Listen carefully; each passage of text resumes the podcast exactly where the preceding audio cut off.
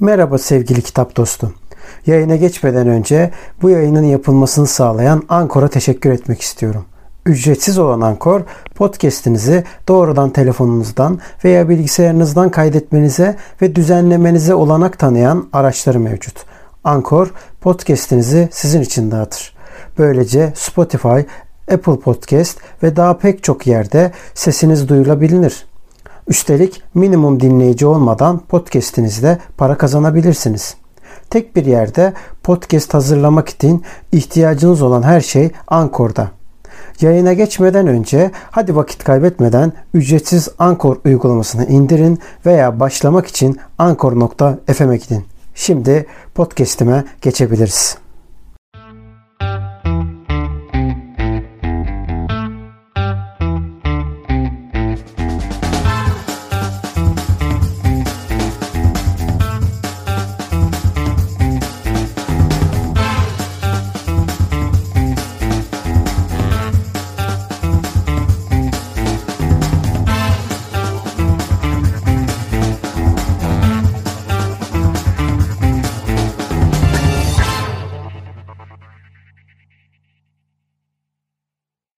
Dostlar selamlar. Biliyorsunuz 100. bölümümüzü de artık çektik. 100. videomuz da artık kayda girdi. Bu kadar bölümdür. En popüler ve en ağır konuğumuzla karşınızdayız. Türkiye'de polisiye denilince ilk akla gelen bir yazarla karşınızdayız. Ahmet Ümit'le karşınızdayız. Uzun zamandır bu anı bekliyorduk. Bizim de uzun zamandır takip ettiğimiz, okuduğumuz aslında kitap okuyanların dahi, sadece polisiyenin değil, kitap okuyanların dahi, hatta film izleyenlerin dahi çok çok iyi tanıdığı bir isim Ahmet Ümit. Hoş geldiniz. Katıldığınız Hoş için bulduk. yoğun programda teşekkür Hoş ediyoruz. Ee, Rica bu, ederim. bu hafta sonunda bizi ayırdığınız için sağ olun, var olun. Ancak şöyle giriş yapalım. Ee, bizde adettir. Sizi tanımayanlar açısından e, kendinizi tanıtabilir misiniz? Ahmet Ümit kimdir? Tabii. Ben e, 1960 yılında Gaziantep'te e, doğdum. 18 e, yaşına kadar Gaziantep'te yaşadım. Bunlar önemli şeyler o yüzden söylüyorum. Çünkü bir yazarı e, yazdıklarını anlamak için, onun üslubunu anlamak için, hayata bakışını anlamak için geçmişini bilmekte, yaşam öyküsünü bilmekte yarar var. 18 yaşına kadar Gaziantep'te yaşadım ve Gaziantep'in, o günkü Gaziantep'in yani 60'lı 60'tan 78 yılına kadar olan Gaziantep'in kültürüyle büyüdüm. Çok önemli bir kültürdü o. Sonra 78 itibariyle İstanbul'a geldim ve İstanbul'da Marmara Üniversitesi'nde kamu yönetim bölümünü de üniversiteye devam ettim. Ama üniversiteye devam etmekten daha çok politik olayların içerisindeydim. Yani buraya üniversite için geldim fakat yani aslında üniversite benim için bir formalite gibi bir şeydi o gün kafayla. Ondan sonra üniversite İstanbul'da yaşadım. Sonra 85-86 yıllarında Moskova'ya gittim. Moskova'da Marksizm Leninizm Enstitüsü'nde eğitim gördüm. Bu Nazım Hikmet'in yıllar önce gördüğü Kutub'un devamı gibi bir okuldu. Ondan sonra cıma tekrar İstanbul'a döndüm ve yazar olmaya da Moskova'da karar verdim aslında. Yazmaya orada karar verdim. E, yazarak kendimi daha iyi ifade edebileceğimi, e, yani politikadan daha etkili olduğunu, politika çok gerekli bir şey, herkes için çok gerekli bir şey. Siz politikayla uğraşmazsanız politikacılar sizinle uğraşıyor ama ben yazarak kendi görüşlerimi insanlara daha iyi anlatabileceğim fikrine kapıldım. Ondan sonra genellikle İstanbul'da yaşadım. Bir dönem Berlin'de e, yaşadım ve 1982 yılından beri yazıyorum. 82 yılında ilk hikaye ilk hikayemi yazdım. Kitabı değil pardon, ilk hikayemi yazdım. 89 yılında ilk kitabım, bir şiir kitabıyla onu yayınladım. O günden bu yana hem yazmaya hem kitap yayınlamaya devam ediyorum. Yani 82'den bu yana ne oluyor? 18 yıl oradan 20 40 yıl olmuş yani. 40 yıldır yazıyorum ve yazdığım için gerçekten çok mutluyum. Çünkü yazmak beni ben benim yazdıklarım dünyayı ve insanları ne kadar değiştirdi bilmiyorum ama yazmak beni çok değiştirdi. ya benim mutlu bir adam yaptı bunu söyleyebilirim. Evet. Evet, iyi ki de yazıyorsunuz. Evet. Sağ olun, teşekkür Peki şunu sormak istiyorum. Konumuzun asıl kısmı da bu zaten. Size göre yani bir polisiye yazarına göre suç tanımı nasıl olur? Size göre suç nedir? Bu tabii suç ıı, çok göreli bir şey. Yani şöyle göreli bir şey. Şunu örnek vereyim mesela yakın tarihimizden örnek vereyim. Geriye gidelim. Osmanlı'nın son dönemi 19 Mayıs 1919. Mustafa Kemal Samsun'a gidiyor ve o dönemin iktidar olanlar Mustafa Kemal bir vatan haini olarak tanımlıyorlar ve işgal kuvvetleri yani Mustafa Kemal'i yakalayalım işte e, bu bir e, haindir diye yargılamaya çalışıyorlar. Genel devlet düzenindeki e, kabul gören şey bu Mustafa Kemal için. Ama bugün Mustafa Kemal Atatürk e, bu ülkenin kurucusu e, ve bu ülkede e, insanlar çok büyük saygı duyduğu bir insan, bir lider ama aynı zamanda dünyanın çok saygı duyduğu bir lider. Yani dolayısıyla biz polisiye roman yazarları suç tanımlarken belirli koşuldaki devletin anayasasına karşı çıkan, yasasına karşı çıkan e, eylemler ve fiiller suçtur dersek bu yanlış olur. E, suç nedir? Peki suç bence polisiye roman yazarları. Yazarlar için sadece polisiye roman yazarlar için değil. Bizim vicdanımızda, vicdanımızı sızlatan fiillerdir. Yani şimdi Victor Hugo Sefilleri yazarken Jean Valjean bir ekmek çaldığı için kürek mahkum olan bir mahkumdur. Ama biz e, Jean Valjean'ı hiçbir zaman bir suçlu olarak görmeyiz. Victor Hugo da suçlu olarak görmez. E, ama Raskolnikov, Suç ve Ceza'daki Raskolnikov e, bir kadını öldürmüştür. Baltayla öldürmüştür. Kadın korkunç bir kadındır, tefecidir falan hani insanlığa bir yarar yok gibidir ama sonuçta bir insan öldürmüştür ve bu elbette bu bir suçtur. Hani Raskolnikov'un kadın öldürürken ki kendi kafasında yürüttüğü muhakeme, akıl yürütme ya da dünya görüşüyle işte ben bu kadını öldürürüm, onun parasıyla okulumu bitiririm ve insanlığa faydalı olurum. O yüzden bu kadının hiçbir yararı yoktur. Dolayısıyla benim öldürme eylemim haklıdır diye Sis ve Gece'nin ilk bölümünde düşünmesine rağmen aslında her zaman elbette bu bir suçtu. Polisiye roman yazarı bence suçu tanımlamak yerine yani suç şu tür fiiller suçtur, şu tür fiiller suç değildir gibi tanımlamalar yapmak yerine suçu anlatmak ve suçu tartışmaya açmakla yetinmelidir. Yani bir karakterimizin, bir kahramanımızın romandaki bir şahsiyetin işlediği e, suçu okurla beraber tartışmak lazım aslında. Gerçekten bu suç mudur değil midir? Belki de çoğunlukla bunun suç olup olmadığını yazarın özellikle muallak bırakması ve bu konuda okurun, kitabı okuyanların kendi fikirlerini öne sürmesi, buna izin vermesi, yazarın buna izin vermesi. Yani bakın işte bunlar doğrudur, bunlar yanlıştır gibi e, çıkarsamalara gitmek, bu hükümlerde bulunmaktan uzak durması bence çok e, daha anlamlı olacaktır diye düşünüyorum. Çünkü suç sürekli değişiyor. Ama hani şunu söyleyebilirim. Ya Ahmet Ümit senin için suç nedir? Mümkünse kimseyi öldürmeyelim. Ve bence bu suç. Yani ölümün çünkü telafisi yok. Ve doğaya karşı işlenen suçlar. Yani doğaya karşı suç işlemeyelim. Canlara karşı onlara zulmetmeyelim. Onların hayatlarına kastetmeyelim. Canlarına kastetmeyelim. Bunları genel bir kategori olarak suç suç diye gösterebilirim. Ama başka insanlar öldüren bir canlı ya da başka canlıları öldüren bir canlı söz konusuysa ve siz kendinizi savunacaksanız burada da bu, bu bile tartışmaya girer. Ee, yani bu suç üzerine ancak bunları söyleyebilirim. Evet, evet. Peki şuna katılır mısınız? Yani yozlaşmanın azaldığı bir dünyada suç oranları da azalabilir desek buna katılır mısınız? Tabii. Şimdi şöyle, geçen yıllarda bir araştırma vardı. Los Angeles'ta İstanbul'daki suç oranlarını karşılaştırmışlardı. Ve aynı oranda suç işlenmiş. Yani suç kaydı olarak tutulan, yani resmi olarak kayıtlara geçmiş suç sayısı aşağı yukarı aynı. Fakat orada daha çok e, işte ne bileyim hayvana karşı işlenen suçlar, trafik cezası e, Amerika'da. Bizde ise ne yazık ki yaralama, insana yönelik, insan canına yönelik daha ağır e, suçlar kaydedilmiş. Dolayısıyla burada tabii eğitim seviyesi, yoksulluğun azaltılması meselesi, çocukların şiddetten uzak, demokratik bir kültür alıyor olması, hoşgörülü bir kültür al- alıyor olması bu suç oranlarını azaltır. Ama biraz önce konuştuğumuz gibi suç bir görecelilik taşıdığından aslında hiçbir zaman suç ortadan kalkmaz. Suçun ortadan kalkması da yanlış olur. Sorun suçun yıkıcılığının azalması. Yani çünkü belirli toplum bize bir yapmamamız gereken manzumeler sunuyor. İşte buna yasa diyoruz biz ya anayasa diyoruz, yasalar diyoruz. Diyor ki bunları yapmayacaksın e, ey vatandaş diyor. Tamam güzel. Fakat bunların içinde de yanlış olanlar var. Yani e, en demokratik anayasada bile aslında temel mesele şudur ki o anayasa yapıldığı zamanki hayatla 20 yıl sonraki hayat aynı hayat değil. Dolayısıyla hayat giderek, insanlar giderek daha çok özgürleşiyorlar, özgürlük istiyorlar. Hayat daha çok demokratikleşmeyi talep ediyor. Oysa 20 yıl önceki yapılmış bir anayasa ya da yasa bu özgürleşme talebinin karşısında kadük kalıyor. Sığmıyor yani o elbise artık o topluma sığmıyor. O nedenle suç kavramı sürekli değişecek, sürekli gelişecek. İnsanlık ilerledikçe yani şimdi bakın bugün e, şanslı bir dönem, bir görece şanslı bir dönem. Şöyle ki, yani 18 yaşın altındaki işçi, e, şu insanları çalıştırma meselesinde problem vardır. Yani bu sakıncalıdır. Ya bu çocukların 18 e, saat, 20 saat çalıştırılması hukuken mümkün değildir yani. Ya o Türkiye'de 8 saatlik iş günü vardır ve bunun üzerinde işçiler çalış onlara mesai verilmesi gerekir.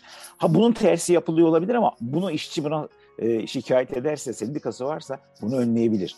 Ama geçen yüzyıllarda böyle değildi. Çocuk emeği, kadın emeği, 20 saat çalışma bunlar son derece olağan karşılanıyordu.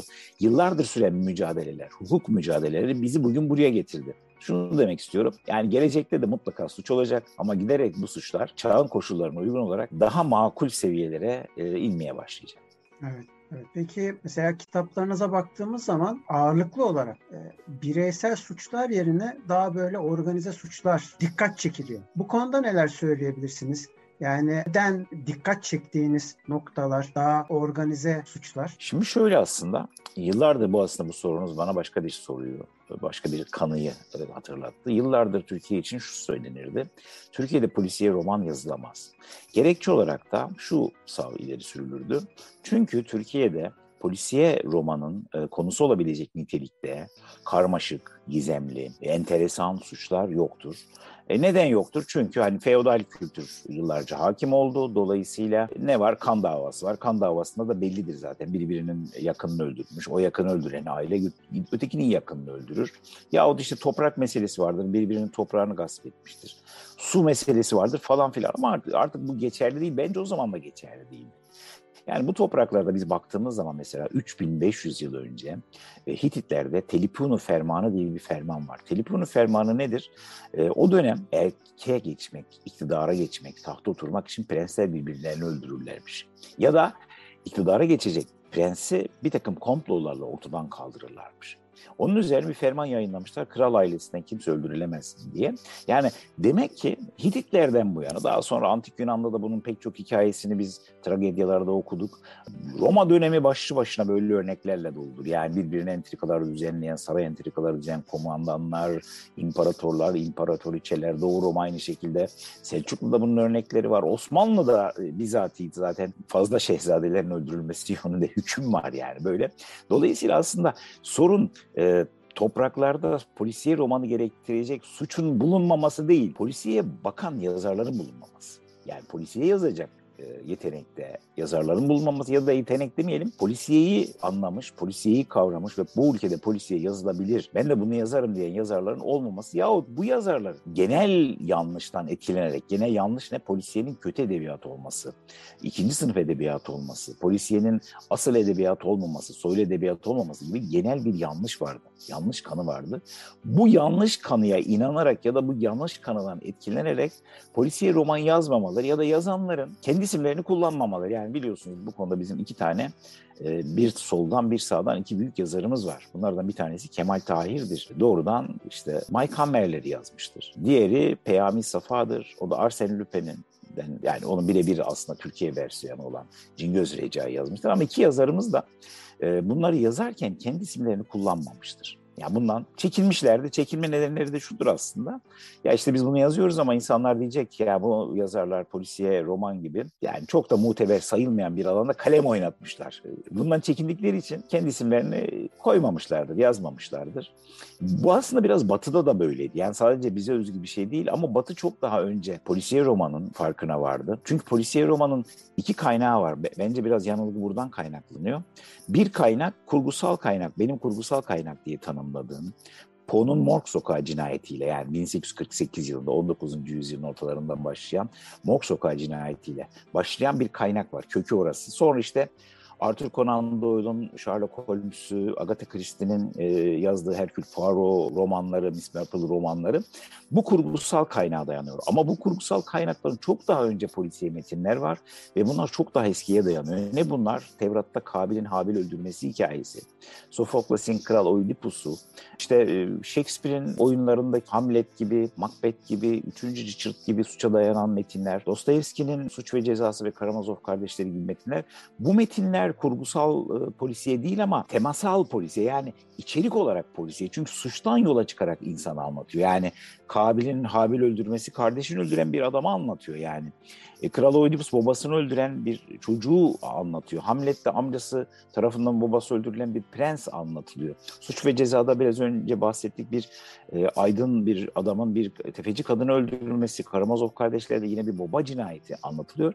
Bence bunlar göz önünde bulundurulmadı ve Batı da yıllar yıllarca polisiye romanı küçümsedi. Çünkü edebiyat gibi bir türün hep güzel şeyler, hep iyi şeyler, insanı yücelten e, konular anlatması gerektiği gibi saçma sapan bir fikir vardı. Çünkü edebiyat insanı anlatır ve hayatı anlatır. Hayatı anlattığı için de hayatta cinayet varsa cinayeti de anlatır. İğrençlik varsa iğrençliği de anlatır. Kepazelik varsa kepazeliği de anlatılır. Sapıklık varsa sapıklığı da anlatır. Çünkü aksi takdirde anlattığımız hayat yanlış olacaktır ve insanlara sunduğumuz görüntü yanlış olacaktır.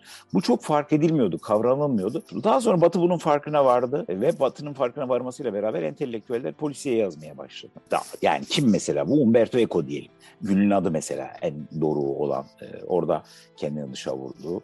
Borges bile polisiye yazdı ve sonra birdenbire e, Batı'da polisiye romanın itibarı iade edildi ve polisiye romanın, iyi polisiye romanı yazmanın çok zor olduğunu anladılar. Gerçekten de öyledir. İyi polisiye romanların hepsi birer klasiktir. Çok kötü polisiye roman yazılıyor. Hala çok yazılıyor. Çok ucuzu var. Çok kepazesi var. Evet ama iyisi gerçekten de edebiyatın da başyapıtlarından biridir. Biraz bu nedenle bence Türkiye'de polisiye roman küçümsendi ve gerekçe olarak da pek çok yazarımız e, bunların arasında mesela Çetin abi de vardı. Çok severim. Onun da Rıza Bey'in polisiye öyküleri diye kısa öyküleri vardı. Nur içinde yatsın.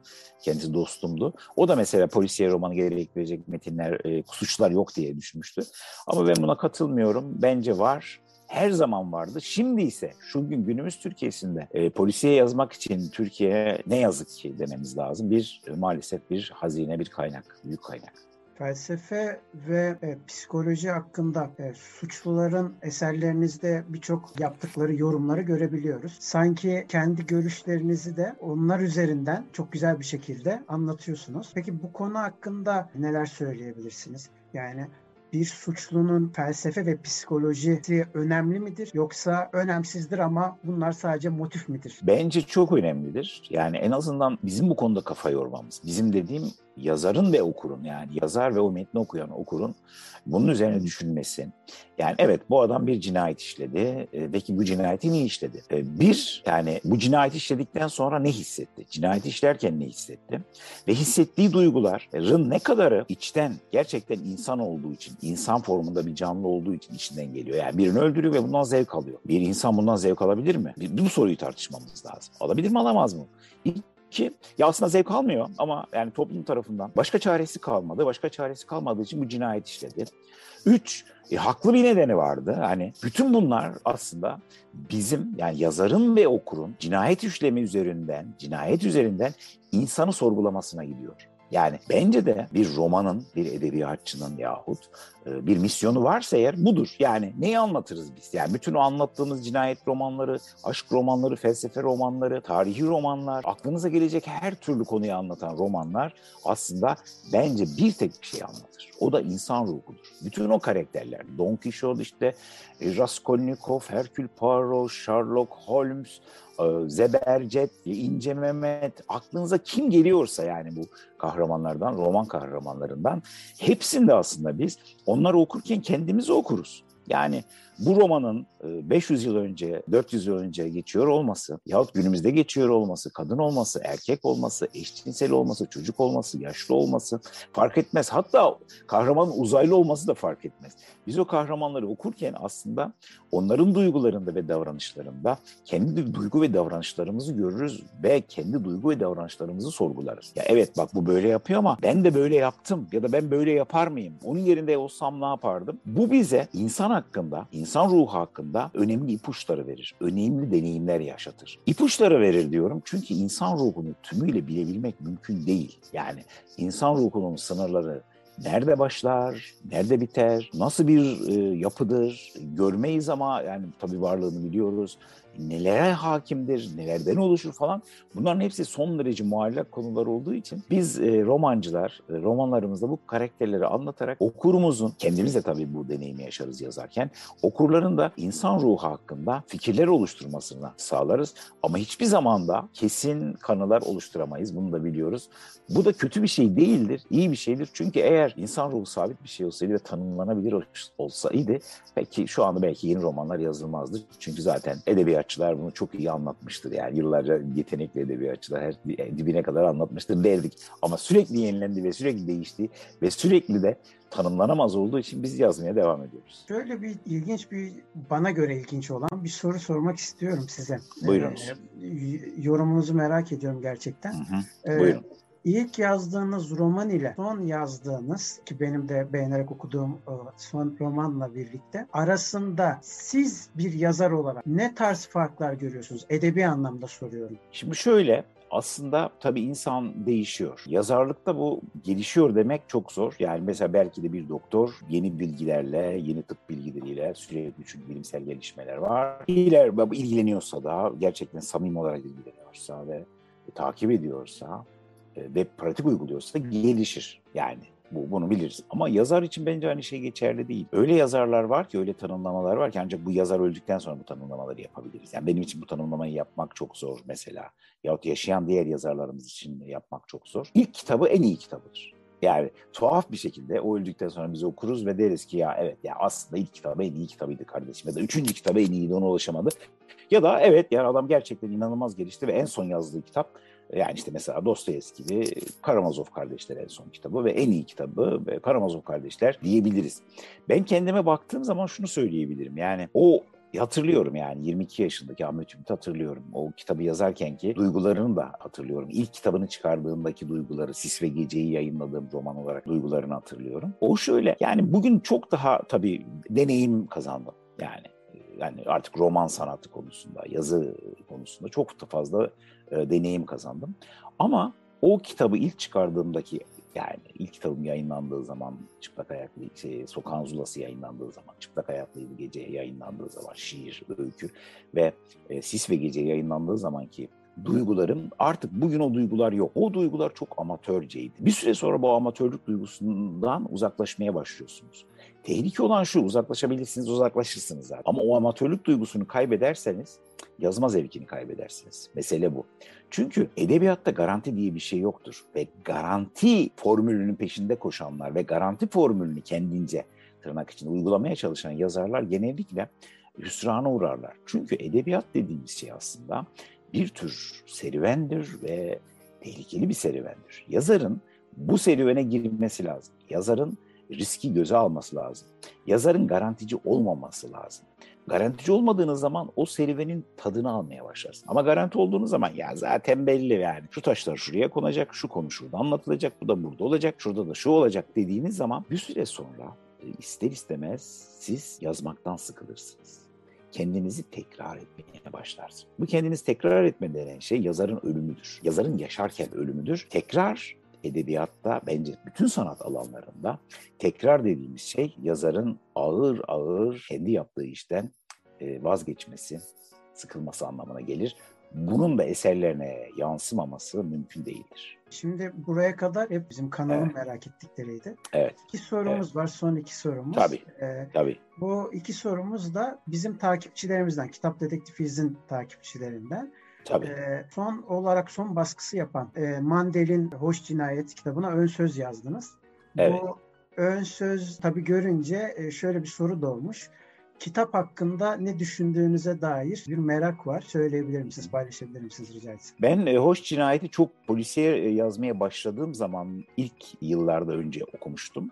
Çünkü şöyle yani ben polisiye yazdığımın farkında değildim. Yani kendiliğinden polisiye yazmaya başladım. Çünkü polisiye bir hayatım oldu benim. Yani 14 yaşından 30 yaşına kadar sürekli çatışmalar içerisinde. Gerçek çatışmalar bunlar. Yani hani yaralandığım, vurulduğum, işte işkence gördüğüm, arkadaşlarımın öldüğü, işte sürgün hayatı yaşadığım, sahte pasaportla yurt dışına çıktım falan bir hayat. Gerçekten çok tehlikeli çok da şahane bir e, yaşam. Dolayısıyla yazmaya başladığım zaman polisiye yazdım. Yani polisiye yazacağım diye başlamadım. Yazdığım şey polisiye olarak çıktı. Çünkü böyle bir hayat sürdüğünüz zaman böyle bir şey çıkabiliyor. Yani böyle bir hayat sürüp polisiye yazmayan insanlar da olabilir. Elbette yazarlar olabilir ama ben de böyle oldu. Yazmaya başlayınca da polisiye yazmaya başlayınca dedim ki polisiye neymiş ya? Polis, bilmiyorum çünkü küçümsüyorum polisiye. Yani ben de o dönemlerde Peyami Safa'dan ya da Kemal Tahir'den çok farkım yok. Ya polisiye roman nedir ki Allah aşkına? Hani biz edebiyat çok daha büyük misyonlar olan bir etkinliktir, uğraştır falan diye düşünüyorum. E, ve neymiş polisiye diye okumaya başladım. E, ve elbette Mandel'in kitabıyla da karşılaştım. Yani solcu olmam itibariyle de hani bir e, solucu, önemli solucu bir e, lider madde. E, ekonomist ama aynı zamanda bir aktivist yani. E, ne düşünüyor? Yani bunu ve okudum kitabı. E, çok, çok müthiş bir kere bir kitap. İnanılmaz bir bilgi var. Polisiye romanların adeta çetelesini tutmuş tümüyle. Ve çok hak verdim. Ama o kitap kapanmamış bir kitap. Çünkü şöyle kapanmamış bir kitap. E, polisiye roman yazılmaya devam ediyor ve yazıldıkça da kendini geliştiriyor. Şimdi baktığımız zaman sanat alanlarına, edebiyatta, yani ne var mesela? Şimdi ne vardı önce? Destan vardı değil mi edebiyatta? Destan, bugün destan çok az yazılıyor. Yani giderek destanın hükmü kalkıyor. Ağır. Şiir vardı ve maalesef ben şiiri çok severim. Maalesef şiir de eskisi kadar yani o altın çağları çok geride kaldı ve o kadar çok okunmuyor. Okunması gereken mutlaka hayatımızda yer olması gereken bir e, edebi etkinliktir. Şiir çok çok e, sevdiğim bir alandır benim. E, bazı romanlarda yine e, bir gerileme oluyor ama roman sanatı tırnak içinde survivor, edebiyatın survivor'ı çünkü her gelişmeyi içine alıyor, kendini yeniliyor ve yeniden var oluyor. Polisiye ise bundan bir adım daha önde her türlü e, konuyu polisiye çevirmek mümkün. Yani tarihte geçen bir polisiye işte biraz önce Umberto Eco'dan bahsettik Gül'ün adı. Yahut gelecekte geçen Bıçak Sırtı romana baktığımızda bu da bir polisiye. Yani bir tanesi bilim kurgu bir tanesi tarih romanı. Felsefi bir polisiye yazmanız mümkün. Dini konuları ele alan bir polisiye yazmanız mümkün. Ve bugün polisiye devam ediyor. Şimdi tabii Mandel'in yazdığı kitap belli bir tarih döneminde yazılmış. O dönemin şeyiyle, gelişmeleriyle sınırlı. Orada bahsediyor yani artık 68 sonrası polisiyenin Avrupa'da özellikle devrimci bir ya da eleştirel bir romana dönüştüğünü yani polisiye romanların aynı zamanda bir sistem eleştirisine dönüştüğü, kapitalizmi eleştirdiği yahut demokrasi karşıtı rejimleri eleştiren e, bir yapıya dönüştüğünden bahsediyor ama bence bugün polisiyenin anlamı çok daha farklı yerlere geliyor. O yüzden e, Bandel'in kitabı bence çok kıymetli bir kitap. Ama elbette o dönemi anlattığı itibariyle o kadarıyla çok kıymetli bir kitap. Sonra polisiye roman hala yoluna devam ediyor. Bizden sonra da devam edecek. Evet, evet.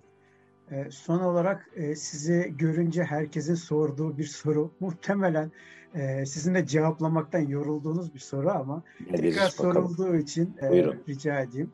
E, yeni kitabınız hakkında soruyorlar. Ne zaman çıkacağına dair. Evet, Evet. Şimdi aslında yeni kitap soruyorlar ve aslında okurlarımızın çoğu kafasında da başkomiser Nevzat var. başkomiser Nevzat ne zaman gelecek? Aslında başkomiser Nevzat benim dört romanımda var. Yani benim 14 romanım var. 14 romanımın dördü sadece başkomiser Nevzat'la ilgili. Çünkü sürekli başkomiser Nevzat yazarsam sıkılıyorum. Biraz önce anlattığımız şey. Yani ben o zaman yazmaktan sıkılmaya başlıyorum. O nedenle başkomiser Nevzat'ı bırakıyorum. Başka metinler yazıyorum. Ondan sonra başkomiser Nevzat'a dönüyorum. Şimdi en son Kayıp Tanrılar ülkesinde Başkomiser Nevzat bir merhaba dese de bu bir Başkomiser Nevzat romanı değildi. Burada Yıldız Karasu diye bir karakterimiz vardı. Başka bir romanda Yıldız Karasu yine gelir mi bilmiyorum. Belki Avrupa'da geçen bir roman olursa gelebilir.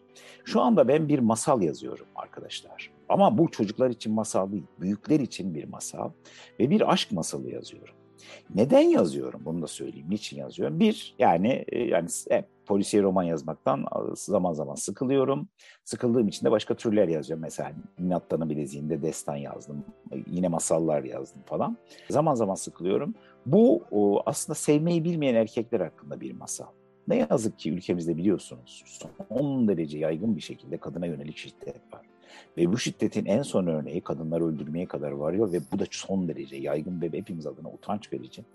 Ve ben bir yazar olarak elbette buna karşı çıkıyorum. Sosyal medyada her yerde e, görüşlerimi anlatıyorum falan ama bunu yeterli bulmuyorum. Onun yerine aşk ve özgürlük ilişkisini anlatan, özgürlüğün olmadığı bir ortamda gerçek aşkın olmayacağını e, anlatan fantastik bir masal yazıyorum şu anda. Muhtemelen bu yıl 2022 yılında biz bu kitabı yayınlarız. Yani sonbahara kalabilir yayınlarız.